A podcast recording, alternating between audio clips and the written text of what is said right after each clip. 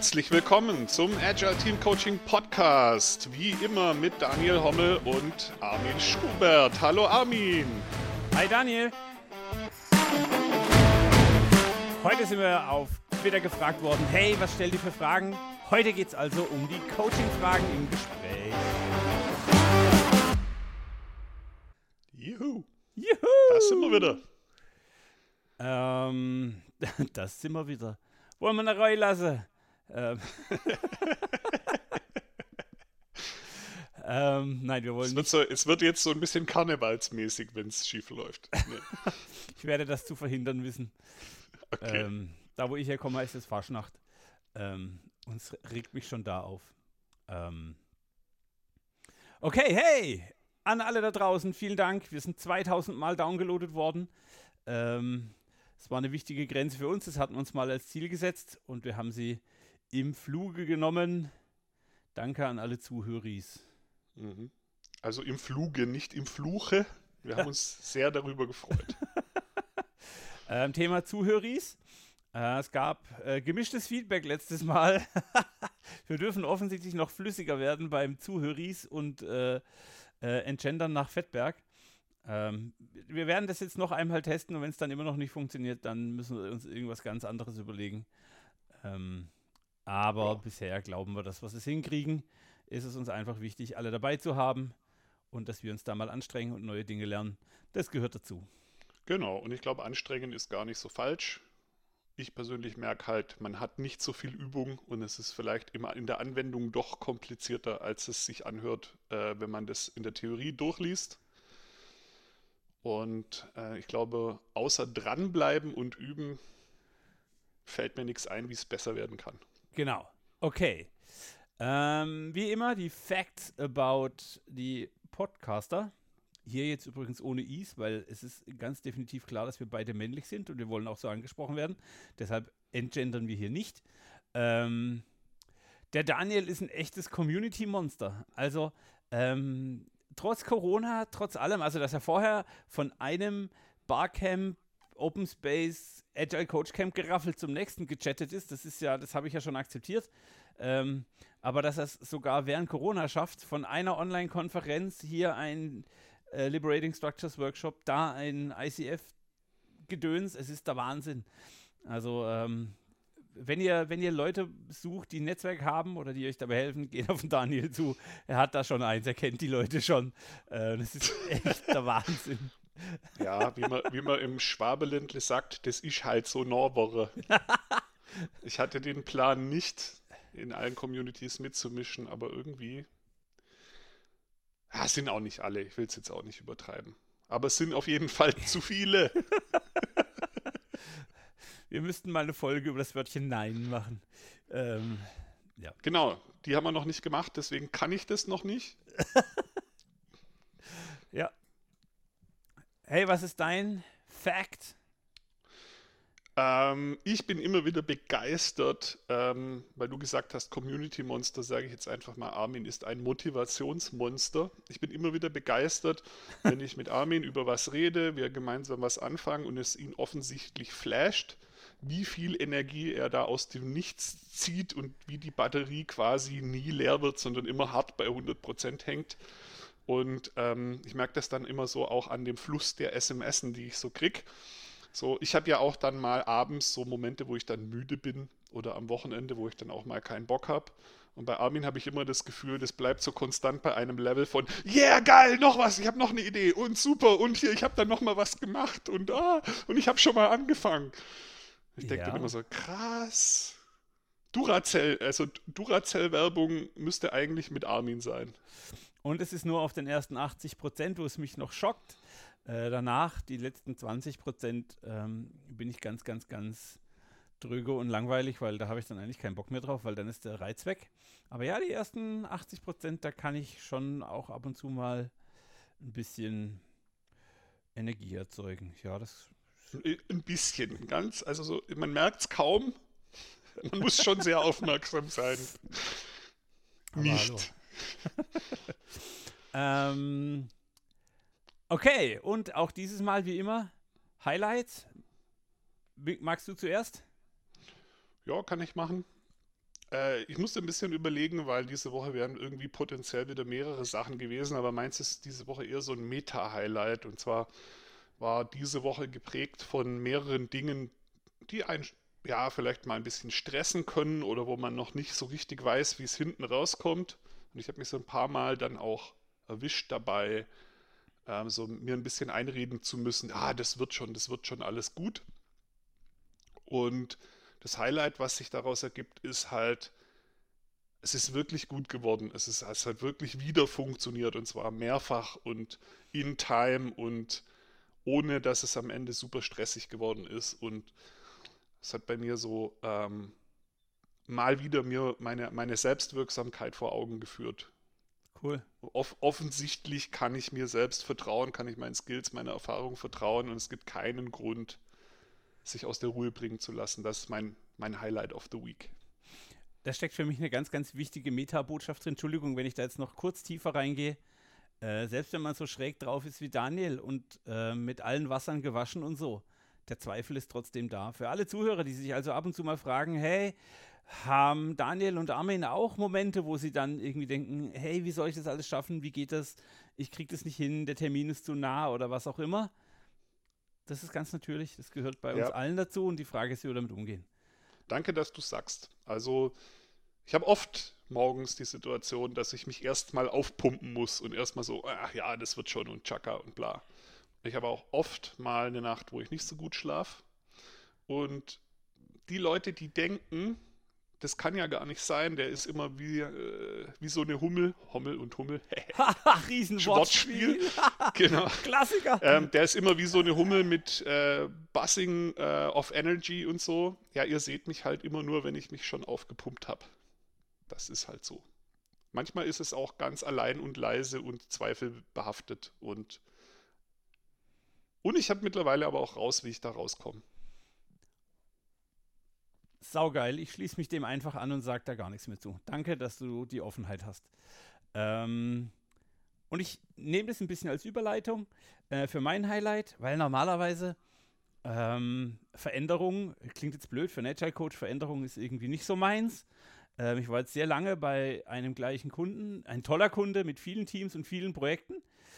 Ähm, aber jetzt dann doch irgendwie nach zweieinhalb Jahren im gleichen Team dachte ich so, okay, jetzt ist gut. Ähm, habe letzten Dienstag Mittag gesagt, hey, lieber Kunde, ich würde gerne aufhören. Der Kunde war nicht so glücklich, aber hat es natürlich akzeptiert, weil zweieinhalb Jahre ist einfach ewig für einen Coach. Und ich dachte so, puh, jetzt falle ich in ein tiefes Loch und muss mir wieder einen neuen Kunden suchen. Das ist immer ein bisschen stressig für mich. Und tatsächlich eine Stunde später habe ich mit einem anderen Kollegen telefoniert, der sich, äh, den ich aus der Scrum User Group hier in Karlsruhe kenne, der hat einen Vortrag von mir gehört und so weiter.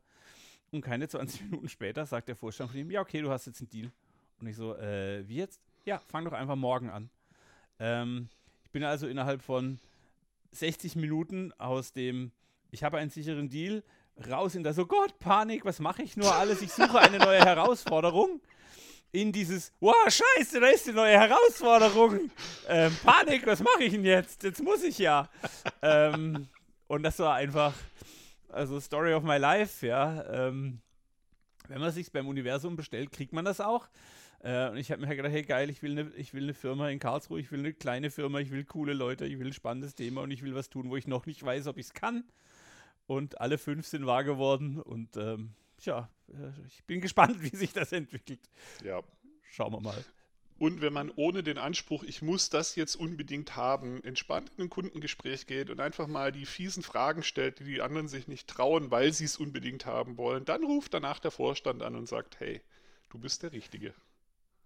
Das kann sein, ja. Äh, ich, äh, ich, ich kann es immer noch nicht fassen.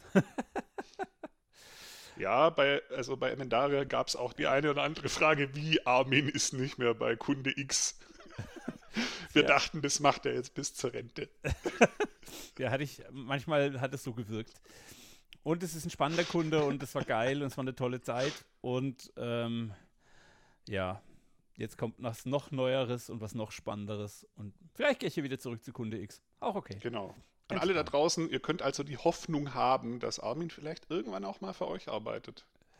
Er hat es jetzt schon einmal gemacht mit so Wechseln und so. Er hat es jetzt schon einmal ausprobiert. Ah, cool. Also die, die Wahrscheinlichkeit steigt. Ah, super. Ähm, okay. also dann lass. genau, weil ich, weil ich nur an einem Projekt gleichzeitig. Ich habe nie was anderes gemacht. Genau. Ja, schön wär's. Nee, eigentlich wäre es nicht schön. Ähm, Zerstör mir hier mein Narrativ nicht. ähm, Thema Narrativ. Ähm, das heutige Narrativ wird äh, präsentiert von einer netten Kollegin auf Twitter. Die hat irgendwann gepostet, hey, sie hat jetzt drei Tage lang äh, unseren Podcast gesuchtet und sie hat dabei zwei Themenwünsche äh, an uns hingeworfen und ähm, es geht um die Fragen des Agile Coaches, Coaching-Fragen. Wie fragt ihr? Welche Fragetechniken habt ihr? Wie kommt ihr auf Fragen? Äh, sie hat uns da vier oder fünf konkrete Dinge geschickt und ähm, dann ist was ganz Schlimmes passiert, weil Daniel war inspiriert, Armin war inspiriert und plötzlich war der Notizblock voll, sodass wir erst gedacht haben, ob wir mehrere vier Stunden Folgen draus machen. Wir haben uns jetzt einfach mal darauf geeinigt, dass wir es mal ausprobieren. Ähm. ja, wenn ich unser Skript so angucke, wenn wir das alles machen, ist das mindestens eine Coaching-Ausbildung. Ich weiß nicht, ob das als Podcast funktioniert, aber wir fangen jetzt einfach mal an. Ihr dürft euch danach äh, zertifizierter It Depends Chaos Coach nennen. Äh, wenn ihr alles bis zu Ende gehört habt, dann äh, ist auch gut. genau. Okay, also Coaching-Fragen. Und als ich das so gelesen habe, dachte ich so, hey, warum eigentlich Fragen und äh, nicht Anweisungen? Weil wir wissen es doch besser, wir haben doch immense Erfahrung von den vielen Kunden, lieber Daniel. Ähm. also zwei. der macht mich fertig, der Typ. Ähm, und natürlich, äh, wir sind Coaches, wir haben eine Coaching-Haltung, das heißt, wir sind immer ähm, in dem Modus, wo wir unserem Clientie die, die, das Heft in der Hand, die Führung überlassen wollen. Ähm, Im neurolinguistischen Programmieren gibt es dieses, dieses, äh, dieses Statement, der flexiblere führt. Das heißt, ich versuche, äh, mein Clientie da, dazu zu kriegen, dass er sich selbst mehrere Optionen baut.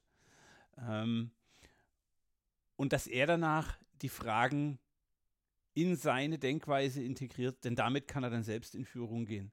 Das ist mir was ganz, ganz Wichtiges, warum ich lieber mit Fragen arbeite und nicht mit Hey, mach mal so, weil Hey, mach mal so bin ich der beschränkende Faktor in dem Spiel.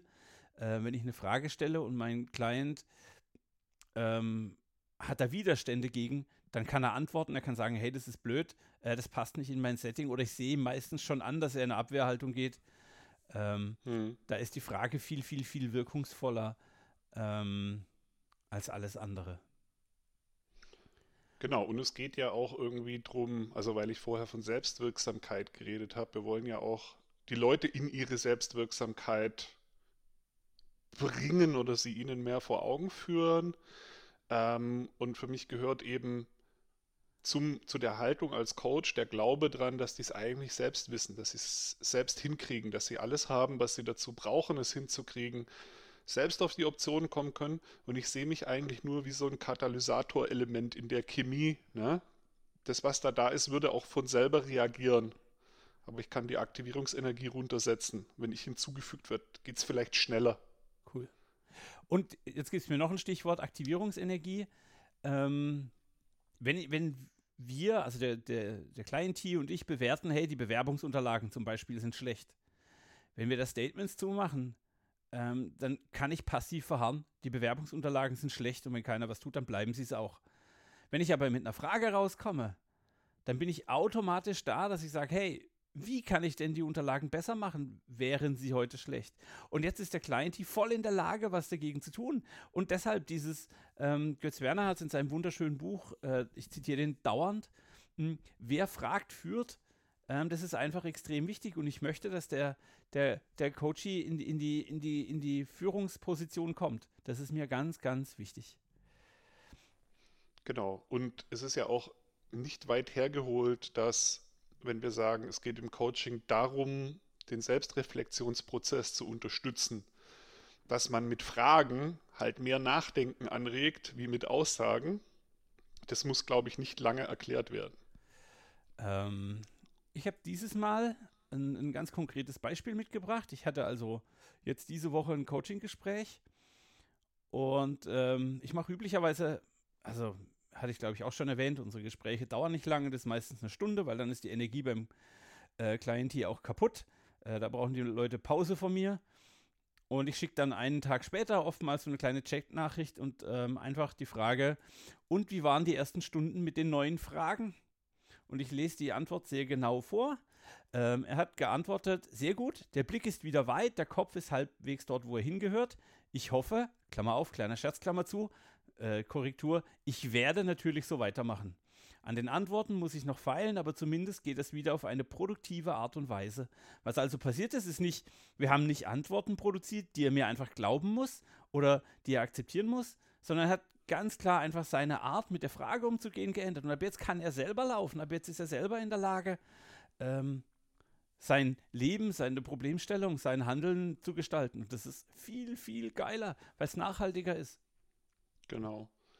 Und äh, eine Sache, die man ganz einfach vorweg mal noch äh, so ein bisschen hinstellen kann als Grundlage ist, wenn wir Fragen fragen und damit zum Nachdenken anregen wollen, dann ist ja auch klar, dass eine gewisse Art von Fragen vielleicht besser ist wie, wie andere.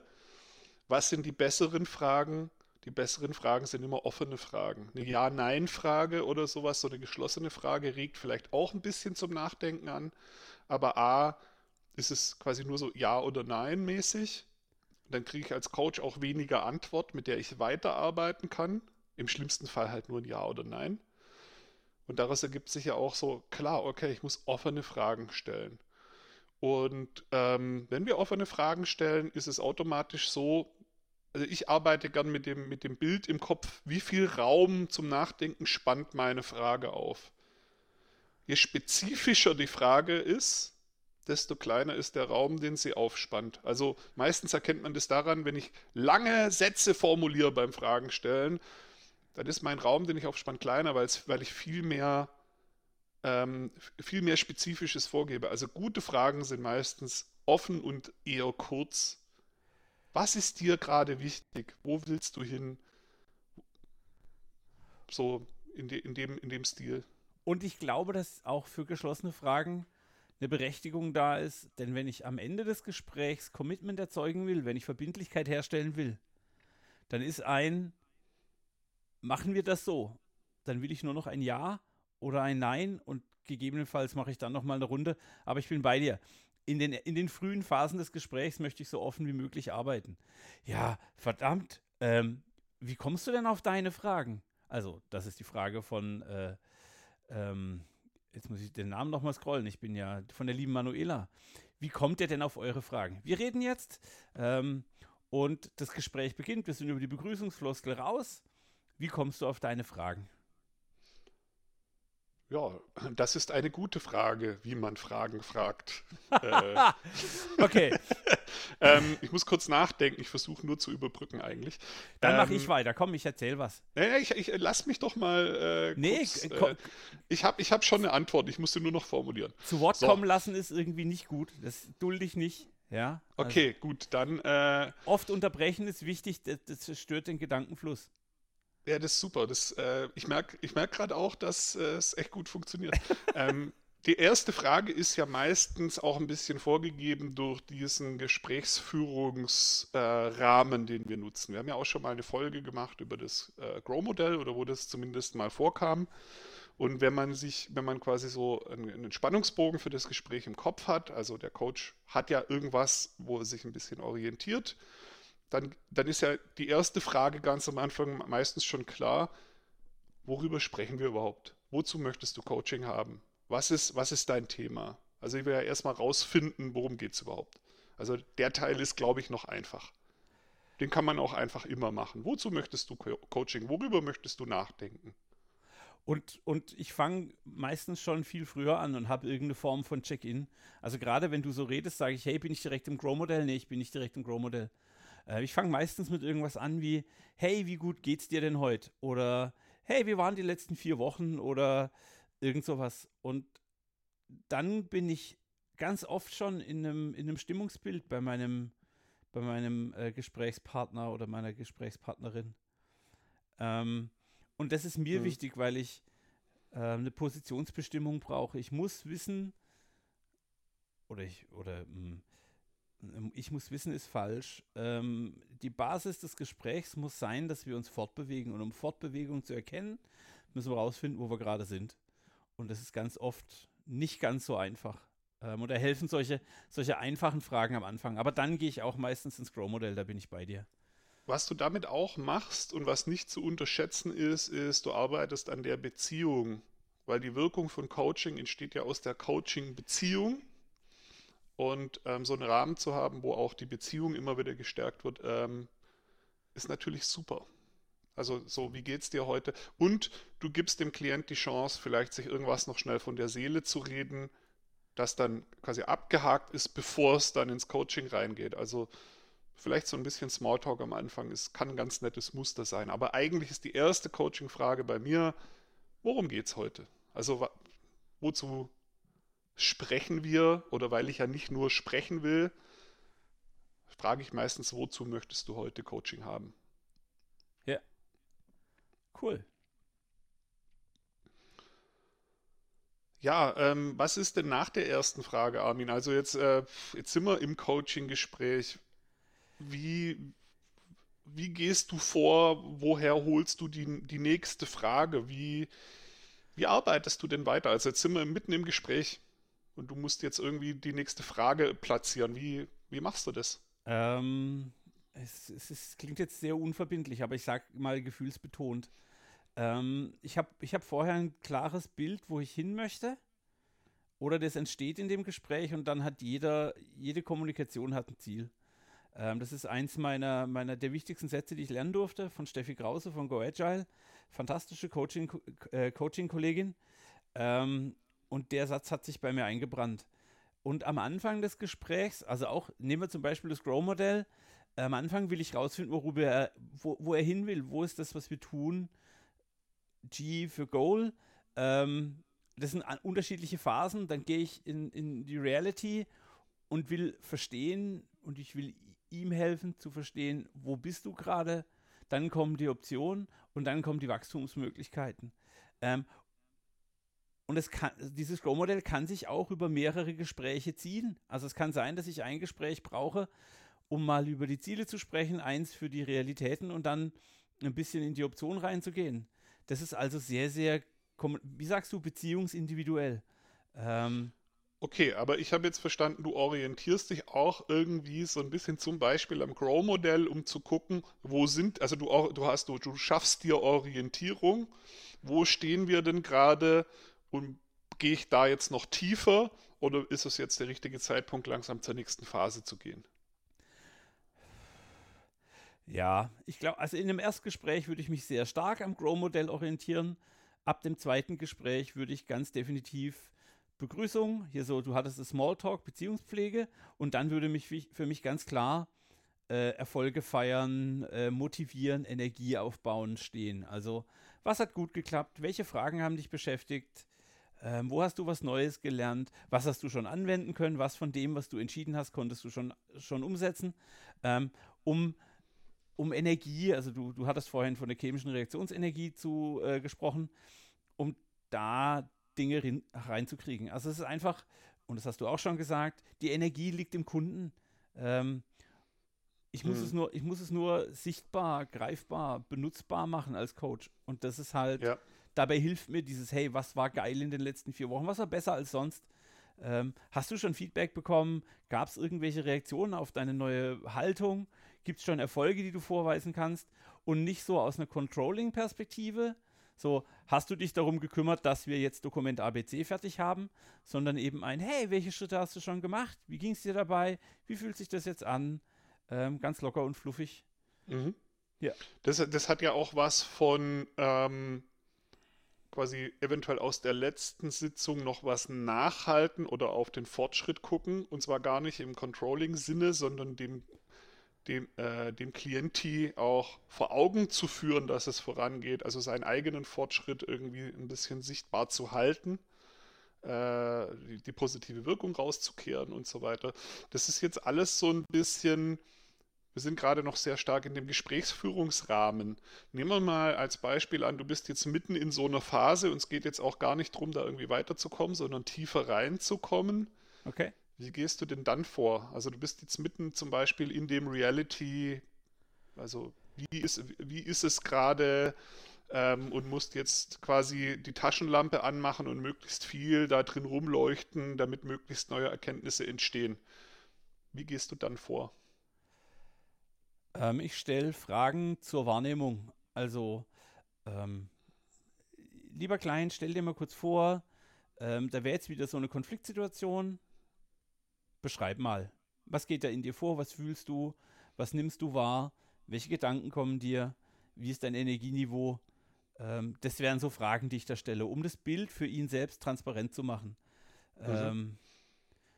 Ähm, und das ist intuitiv oder hast du da irgendeine Sch Gedankenschablone? Hast du dir irgendwas zurechtgelegt? Ähm, ich orientiere mich recht häufig an dem WACOG-Modell, ähm, das es im NLP gibt. Da geht es einfach um die Wahrnehmungskanäle. Aber das ist einfach, äh, wahrscheinlich ist es sehr intuitiv. Ähm, mhm. Ich achte auf die Sprachmuster von meinem Client. Das heißt, wenn er mir irgendwas erzählt über dann höre ich so und sowas, dann werde ich natürlich eine akustische Frage stellen. Wenn er sagt, hey, ich sehe irgendwas, dann werde ich eine optische Frage stellen, äh, einfach um in seinen Sprachmustern zu bleiben. Ähm, mhm. Und ich will eben, also mein Ziel in dem Moment ist, die Problemsituation auf so vielen Ebenen wie möglich zu durchdringen, zu beschreiben und zu verstehen, denn dann kann ich damit arbeiten. Genau. Für mich ist so, ähm, ich stelle gerade fest, ich mache das irgendwie, wenn dann nur unbewusst, zum Beispiel mit WAKOK. Ich komme ja aber auch nicht aus der NLP-Ecke. Ähm, ich fange, wenn ich jetzt so drüber nachdenke, meistens am Anfang an, erstmal sehr konkret darauf zu achten, was gesagt wird. Ja, ich versuche zum Beispiel Werte zu spotten. Also was sagt der Klient, was für ihn einen Wert darstellen könnte. Und häufig spiegel ich das dann auch, ja, und sage, es klingt für mich so, als ob Sicherheit für dich ein wichtiger Wert ist. Ah, okay, was ist denn noch für dich wichtig? Weil diese ähm, so ans Wertesystem ranzukommen, ist nachher auch ein ganz wertvolles Tool, weitere Fragen drumherum zu bauen. Wie sind deine Werte hier gerade supported? Was fehlt? Ja? Und wie könnte man da einen Schritt weiterkommen? Also Cool. Zum Beispiel Wert, Werte zu spotten. Also einfach mal nur Aufmerksamkeit, was wird gesagt, welcher Wert steht da dahinter, was da gerade gesprochen wird. Ja? Oder welcher Wert könnte hier verletzt sein. Eine andere Sache, die sich gut spotten lässt, sind, äh, in Coactive nennen wir das, diese Saboteurstimmen. Also ist da gerade so ein Teufelchen auf der Schulter, was da irgendwas einredet? Ist da so eine kritische Stimme? Und dann kann man das auch erstmal spiegeln. Hey, das klingt für mich so, als hättest du da so einen kleinen Saboteur auf der Schulter sitzen. Wie nimmst du denn das wahr? Was sagt der dir denn? Was will der denn eigentlich von dir? Und dann kann man natürlich gleich abbiegen und sagen, und was sitzt auf der anderen Seite? Was sagt das Engelchen oder was was gibt es sonst für Stimmen? Also äh, ganz viel kommt durch die Auf Aufmerksamkeit. Und ich, und ich ähm, mag bei den Stimmen gleich dahin gehen, dass ich als Positivitätscoach natürlich die Frage stelle, wie hilft dir denn diese negative Stimme? Wovor will sie dich warnen? Was ist die Kompetenz, die da dran hängt? Äh, vor ja, welcher natürlich. Gefahr will sie dich schützen? Ähm, natürlich. Und, und, auch das, also wenn ich dich so, wenn ich dir zuhöre, wird mir völlig klar, es geht beim Fragestellen nicht um die Frage, sondern es geht um das Zuhören danach. Also ähm, ich muss 120 Prozent klar haben, ähm, was mein Gesprächspartner mir anbietet, nenne ich es mal. Also ich muss hey, sind da Werte drin? Sind da Emotionen drin? Sind da Glaubenssätze drin? Sind da Haltungsfragen? Metaphern. Oh, du hast gerade eine Metapher benutzt. Das ist wie eine Waschmaschine. Oh, äh, wie ist denn die Waschmaschine? Wie fühlt sich das an?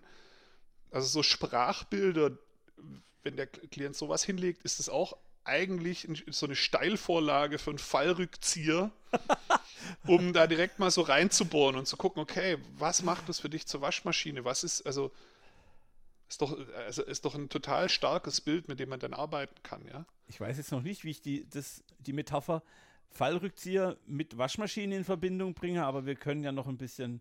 Äh ja, aber wenn ich jetzt dein Klient wäre, dann, könnt, dann hättest du jetzt irgendwie eine super Vorlage, damit zu arbeiten. Okay, und wie hängt das zusammen, ja? Hm, was, Was ist die Waschmaschine überhaupt? Was wird da gewaschen? Ja. Also nur, nur um es nochmal ganz deutlich zu machen, ähm, wenn ich als Coach in der Situation bin, dass, es, dass mein Client hier redet, geht es nicht um die Frage, es geht, so, es geht immer um die Antwort und was die mit ihm und mit mir macht.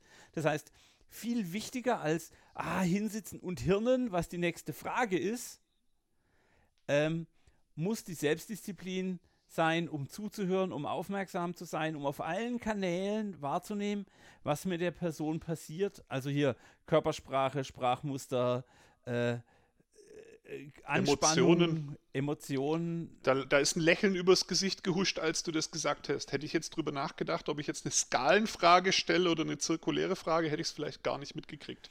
Und meist profitiere ich davon am meisten, dass ich sage, hey, guck mal, beim Begriff, ich, ich, ich mache den jetzt, beim Begriff Fallrückzieher, ich bin zwar kein Fußball, ich verstehe nicht, was du damit verbindest, aber damit ist dir ein Lächeln übers Gesicht gehuscht. Erzähl doch mal, was du genau mit Fallrückzieher meinst. Ich bin in der Erzählweise des Clients, ich habe seine Emotionen abgegriffen und ich helfe ihm, die Perspektive zu erweitern. Ähm, und äh, es wird mir jetzt gerade, also während ich mir selbst zuhöre, wird mir das klarer, dass ich da drauf achte, ja. Ja, genau. Ja, also ich glaube auch, ähm, je weniger man drüber nachdenkt, was man eigentlich als nächstes fragt oder wo der Prozess hinführt oder ob diese Coaching-Session auch auf jeden Fall ein Ergebnis produzieren würde, all die Sachen, je mehr man es schafft, die abzustellen und wirklich beim Klienten zu sein, je mehr man aufmerksam ist, was der Klient eigentlich alles hinlegt vor einen, mit dem man dann arbeiten kann, desto einfacher fällt es einem auch dann ganz spontan da drauf zu springen und da. Oh, du hast, also das gesagt hast, gerade gelächelt. Was ging denn da in dir vor?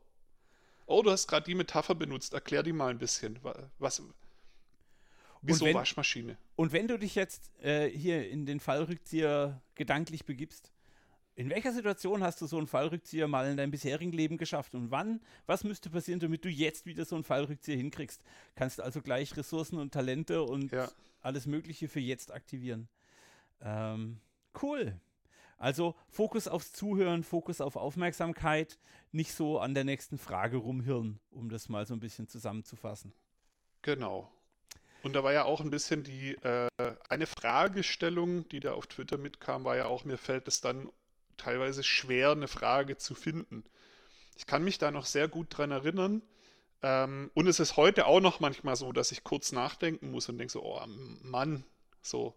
Also so ein Gefühl jetzt zu hängen, war am Anfang ganz stark oft. Und ähm, was mir dazu einfällt ist, oder was mir extrem geholfen hat, ist sie, mir klarzumachen, es geht ja um die Selbstreflexion des Klienten.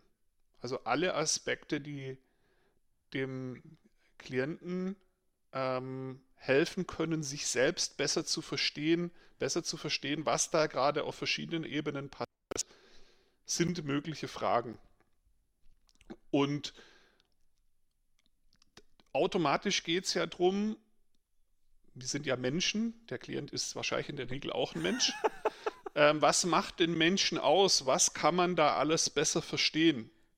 Ja, und ich habe mir damals tatsächlich mal so ein Bild gemalt, habe da so ein Männchen hingemalt und habe dann für mich so gebrainstormt, was macht uns denn als Menschen aus? Okay, wir haben Gedanken, Glaubenssätze, Gefühle, Werte, äh, Bedürfnisse, Emotionen, äh, Beziehungen, innere Stimmen, ja, wow, Beziehungen, cool. weißt du, also alles Mögliche. Und Talente, dann, Ressourcen, Fähigkeiten. Und immer, immer wenn ich das Gefühl hatte zu hängen, habe ich mir kurz überlegt, okay, was war da, was war gerade der Kontext, der dahingestellt wurde und der irgendwie klar war und welche dieser Ebenen in diesem Bild wurde jetzt noch nicht beleuchtet oder ist so rein intuitiv jetzt vielleicht eine Ebene, die zu mehr Erkenntnissen führt.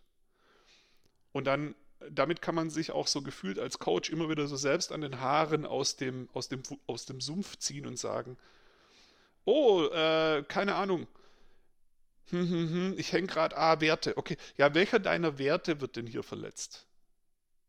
Oder welches Bedürfnis ist hier nicht bedient?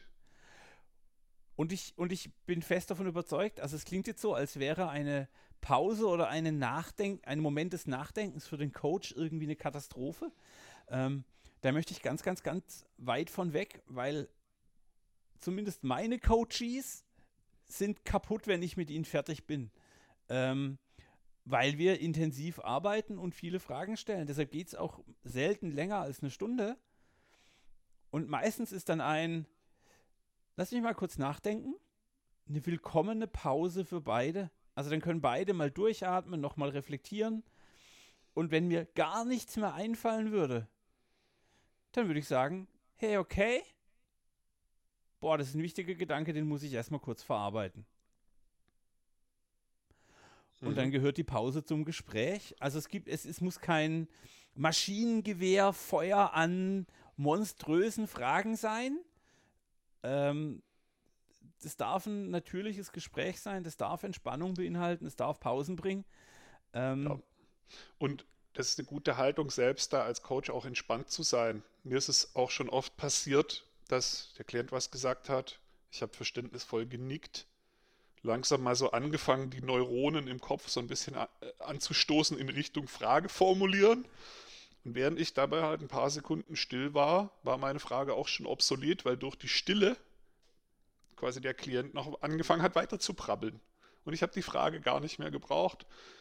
Stille einfach mal im Raum stehen zu lassen, ist ja oft auch, das erzeugt ja auch so einen Sog. Ja, Stille ist ja auch irgendwie, will gefüllt werden. Ja. Und äh, wir müssen die nicht immer sofort füllen, wenn man die einfach mal stehen lässt. Vielleicht fühlt sie der Klient und vielleicht kommt dann noch mehr. In, in, in meinen besten Coaching-Sitzungen habe ich oft gar nicht so viele Fragen gestellt.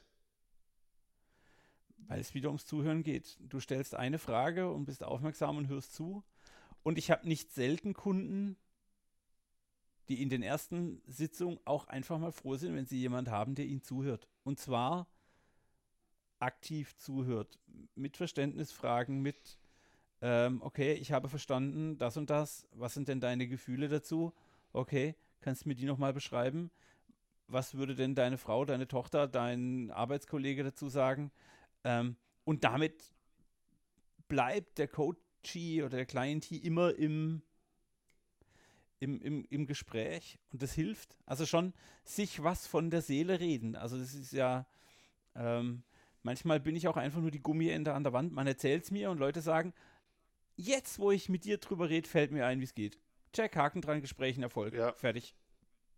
Ich hatte da schon auch so echt eine weirde Situation, erinnere ich mich gerade dran mit einem Klient, der hat geredet, geredet, ich habe immer verständnisvoll genickt wusste jetzt aber auch nicht so richtig, was ich fragen soll. Und während ich so nachgedacht habe, hat er dann schon wieder weitergeredet, weitergeredet. Irgendwann hat er ein Blatt rausgezogen, angefangen und hat mit mir gar nicht mehr geredet, sondern hat auf dem Blatt rumgekritzelt.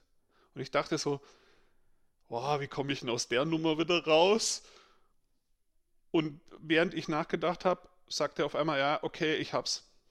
Genau. Ich habe es hier mal visualisiert. Ich weiß jetzt, was ich machen muss. Danke fürs Gespräch, war super. Und ich dachte Spitze. so, okay. Ja. Ähm, und wenn wir dann, also ich, ich, ich, ich muss gerade noch, ein, ein Gedanke lässt mich gerade nicht los. Ähm, die liebe Manuela hat ja geschrieben, mir fällt es oft schwer, überhaupt eine Frage zu finden. Ähm, und das ist das, was wir im NLP einen beschränkten Glaubenssatz nennen. Warum wiederhole ich so ein Statement?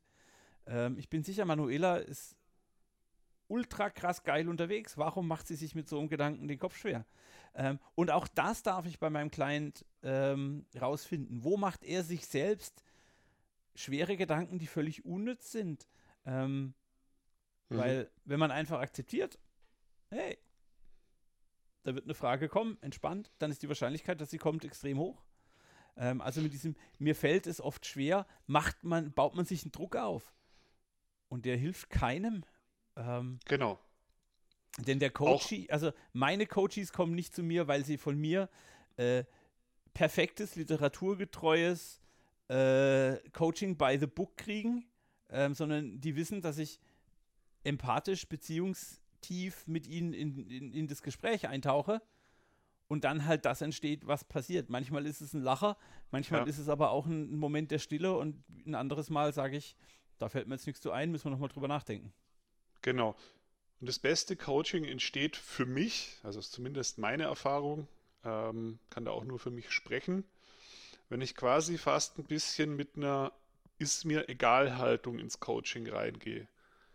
Wenn ich, wenn ich mich komplett davon lösen kann, dass da ja eigentlich Zeitdruck ist, weil in einer Stunde sollte ich quasi den Spannungsbogen zu haben. Ähm, und idealerweise sollte der Klient auch einen Schritt weiter sein. Je mehr ich mich von dem ganzen Stress lösen kann, desto einfacher fällt es mir und desto mehr fällt es mir in den Schoß, wenn ich mich einfach zurücklehnen kann und das Problem wirklich das Problem des Klienten sein kann und einfach nur aufmerksam sein kann und die Uhr und alles vergessen kann, dann ist es meistens ganz leicht, weil es dann auch offensichtlich ist, weil ich dann aufmerksam war und gesehen habe, oh, du hast gerade gelächelt, was war denn los, als du das gesagt hast? Oh, ich habe gar nicht gemerkt, dass ich gelächelt habe. Ist ja spannend. Ja, was fühlt sich denn da gut an? Und, und schon ähm, kann ich mich halt mehr auf diesen Tanz einlassen. Genau. Und, und auch da wieder über die Qualität der Frage ist die Meinung des Coaches komplett irrelevant. Also, äh, ich hatte sogar schon Situationen, jetzt hier so Corona-Zeiten, äh, ich hatte eine, eine Frage angefangen und dann hatte ich einen Disconnect. Und dann habe ich wieder eine Verbindung aufgebaut und der Client sagt, hey, cool, äh, die Frage war super. Und ich so, äh, ich war kurz weg. Meint er, ja, ist egal. Die Frage hat mir schon geholfen, ich habe schon weitergedacht. Also nur die erste Hälfte meiner Frage mitgehört und sie hat dem Client trotzdem geholfen. Also es geht darum, welche Wirkung wir mit unserer Frage erzeugen. Es gibt kein gute, schlechte Fragen, was auch immer. Verlasst euch auf euer Gefühl, weil wie Daniel vorhin schon gesagt hat, Coaching ist immer eine Beziehungssache und aus dem Beziehungsgeflecht raus kommen die Fragen. Die kommen nicht aus dem Kopf, die kommen nicht auswendig gelernt aus dem Gehirn, ähm, sondern die kommen aus dem Bauch, weil ihr dann empathisch mitfühlen könnt. Also macht euch frei von guten und schlechten Fragen. Gibt es nicht. Ihr werdet ein geiles Gefühl dafür haben, was die richtige Frage ist. Ja. Und darüber entscheidet der Kleine, indem er antwortet. Und wenn ich mir irgendeinen Spicker hinlegen will oder so, habe ich tatsächlich auch selber gemacht, dann würde ich mich eher irgendwie daran erinnern, auf welche Ebenen kann ich noch gehen. Also auf welche Ebene der Selbstreflexion kann ich jetzt noch reinbringen. Ich, ich muss das Problem ja gar nicht lösen. Ja, ich muss ja gar nicht. Also ist so eine Frage, die dann in die, also wenn man in diesem Problemlösungsmodus ist, dann tendiert man auch immer zu so, zu so Fragen wie, hast du denn das schon mal probiert? Völlig blödsinnige Frage. Wie fühlst du dich denn, wenn es so ist? Ja? ja. Wann, wann, wann ist es denn so? Die Fragen, meistens sind die guten Fragen auch viel einfacher. Aber das bringt mich zur letzten Frage von Manuela. Also sie hat ja, äh, letzte Frage, die sie geschrieben hat, war, welche Frage stellst du besonders gern? Das, die Frage ist sehr offen. ähm, welche Frage stellst du besonders gern, Daniel? Mm, also ich weiß jetzt nicht, ob es da um eine Fragetechnik geht. Ich muss ehrlich zugeben, ich habe mich von den Fragetechniken ein bisschen verabschiedet. Ich bin, habe es für mich okay gemacht, einfach Freestyle äh, irgendwie in der Gegend rumzufragen, aber ich benutze halt dieses, es geht um Selbstreflexion, ja, aber eine Frage, die ich besonders gern stelle, ist, ähm, was wird da möglich, wenn du das tust? Oder was wird da möglich, wenn diese Veränderung eintritt? Okay, cool. Was wird da also immer so ein bisschen auf die Wirkung zu gehen. Ähm, ich stelle ich stell eine Frage besonders gern, weil ich glaube, dass wir sie, dass wir diesen, diesen Inhalt verdrängt haben. Also ich bin ja dann nun oft unterwegs und sage so, hey, wie läuft's bei dir? Und meistens kommt dann ein, hey, ich habe mit dem und dem eine Session gehabt und das war voll geil. Und dann ist meine Frage, hast du mit dem schon drüber gesprochen? Hast du ihm gesagt, dass es voll geil war? Hast du diesen Loop geschlossen? Hast du dieses, oh, ja. die Rückmeldung gegeben? Äh, nee, das sollte ich mal machen. Und das nächste, was dann meistens passiert ist, ich kriege eine SMS von jemandem, der sagt, hey, geil, ich habe mit ihm gesprochen, er fand es auch cool. Nächstes Mal, wir haben für nächste Woche schon den nächsten Termin vereinbart und plötzlich ist da wahnsinnig viel Energie in dem Ding. Und dann merke ich wieder, okay, es war so eine kleine Frage wie, hast du ihm gesagt, dass du es geil fandest? Ähm, und erledigt, ja. Haken dran. Ähm, das ist tatsächlich ähm, oft in so Auftragsklärungen eine meiner Lieblingsfragen. Wenn mir irgendjemand was beschreibt, ja, mein Team muss irgendwie bla, ja, was würde denn das Team dazu sagen? Ja, das würde was völlig anderes sagen. Oder, ja, das weiß ich eigentlich gar nicht. Ja, cool, okay, dann haben wir gerade was rausgefunden. Genau. Cool. Ähm, ich bin gerade so ein bisschen, wow, jetzt könnten wir jede einzelne Fragetechnik noch weiter auseinandernehmen. Ähm, das bringt aber gar nichts. Also die Fragetechniken sind alle schön und richtig. Wenn wir aber erstmal fähig sind, uns von dem Druck zu befreien als Coaches, wirklich aufmerksam für den Klient zu sein und es klar zu haben, auf welchen Ebenen der Selbstreflexion man da noch irgendwie was hinzufügen kann, dann kriegen wir die Freestyle on the fly einfach entwickelt. Und klar kann man dann mit zirkulären Skalenfragen, Clean Language und so weiter das noch besser machen. Aber das ist nicht das eigentliche Problem. Wenn man, wenn man das mal drauf hat, dann ist das, äh, dann kann man sich das aus dem Buch oder aus dem Blogartikel noch ziehen und die einfach an, anwenden. Meine Meinung. Wo hast du am meisten geübt zum Thema Coaching? Also wo bist du, wo hast du Routine aufgebaut? Äh, am Anfang haben mir so ähm, Coach Reflection Days und Coach Camps, wo es dann die sogenannten Coaching Dojos oder Coaching Übungen genau. gab, ganz gut geholfen. Aber vor allem dabei zu verstehen, dass ich noch keinen Plan habe und ganz dringend irgendwie was machen muss. Und ähm, dann ging es in der Coaching-Ausbildung halt einen ganzen Schritt weiter, weil die Coaching-Ausbildung zu einem großen Teil aus Übungen besteht, weil anders kann man auch kein guter Coach werden. Man muss einfach üben, am besten unter Supervision. Und, ähm, und dann halt in der Praxis mit Klienten. Und ähm, dann auch immer wieder zu merken, boah, die Session war schräg, drüber nachdenken, warum war die schräg und dann wird man halt besser. Also irgendwie, ich habe auch so ein bisschen das Gefühl, ähm, man muss als Coach immer den Prozess, den man beim Klient auslösen möchte, selber mindestens schon mal einen Schritt weiter sein als der Klient, weil man kann für den Klient nur den Raum aufspannen, den man selber auch halten kann. Ja. Und das heißt, ähm, es hat ganz viel mit der Arbeit an sich selbst, seine eigenen Kremlin, seine eigenen Glaubenssätze, seine eigenen inneren Stimmen, seine eigenen Saboteure und so, sich damit zu beschäftigen. Und je mehr hat man das dann auch klar, was, was der Klient jetzt vielleicht braucht. Ich habe genau wie du auch auf dem, auf dem Agile Coach Camp in Norwegen angefangen. Also nicht, ich glaube, das ist eins der wenigen Coach Camps, bei denen du noch nicht warst, aber ähm, will sagen, das war so diese Community-Stuff-Geschichte. Da war mein erstes äh, äh, Coaching-Dojo und da habe ich auch wahnsinnig viel gelernt, ähm, weil ich da mit echt hochkarätigen Coaches zusammensaß und die waren beeindruckt von der Art und Weise, wie ich Menschen wahrnehme, so Körpersprache und so. Ähm, und seitdem weiß ich, oder da ist mir klar geworden, dass es eben nicht um Fragetechniken, sondern um die Wahrnehmung geht. Und ähm, in allen Coaching-Ausbildungen, in denen ich bisher drin war, war das so ein, ey, was willst du mir beibringen? Das ist doch offensichtlich und klar und passt doch. Ja, ist schon richtig. Also ähm, ich bin der mit den meisten abgebrochenen Coaching-Ausbildungen hier. Ähm, und trotzdem ist das Kundenfeedback einigermaßen so, dass ich sagen darf, okay, ich glaube, ich kann trotzdem coachen.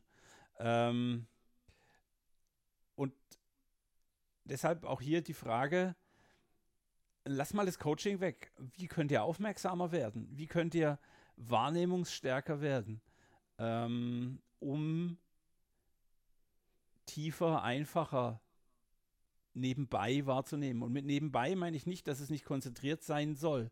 Ihr sollt schon auf den Kleinen konzentriert sein. Aber da ist halt so viel, dass man sich auch trainieren muss, dass man Körpersprache einfach nebenbei wahrnimmt, während man sehr aktiv auf die Worte hört.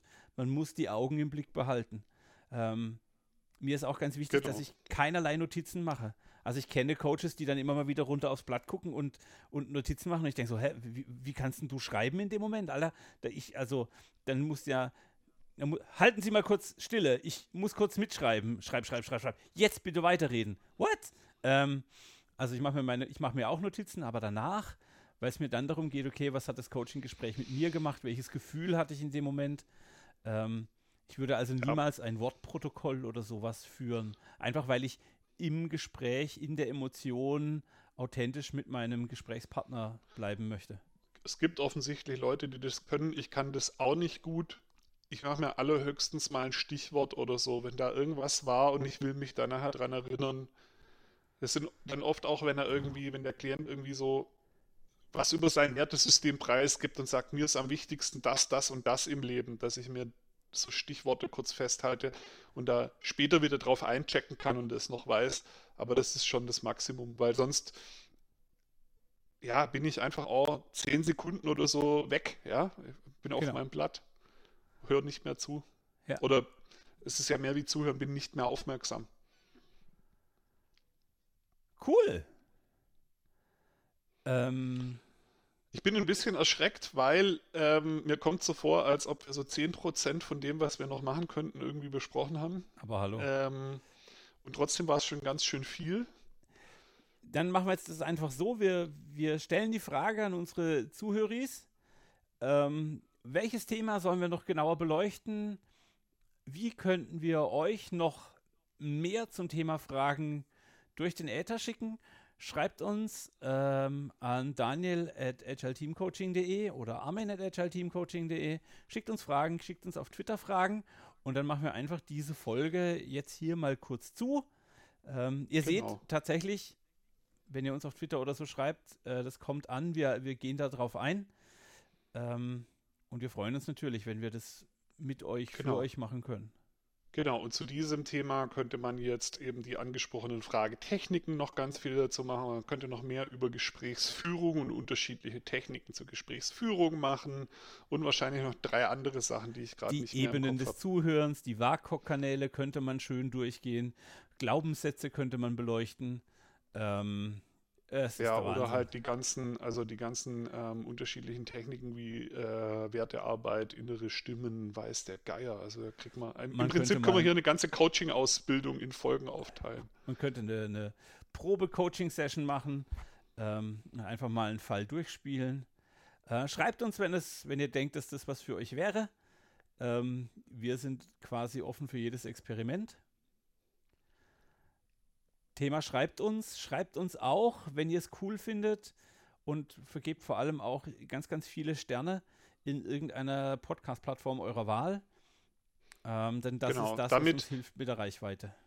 Genau, wollte ich gerade sagen, damit helft ihr eben, damit äh, schmiert ihr uns nicht nur Honig um den Bart, äh, weil ihr es so toll findet, sondern ihr füttert den Algorithmus, der dazu führt, dass andere uns auch hören können, dass andere auch auf uns aufmerksam werden.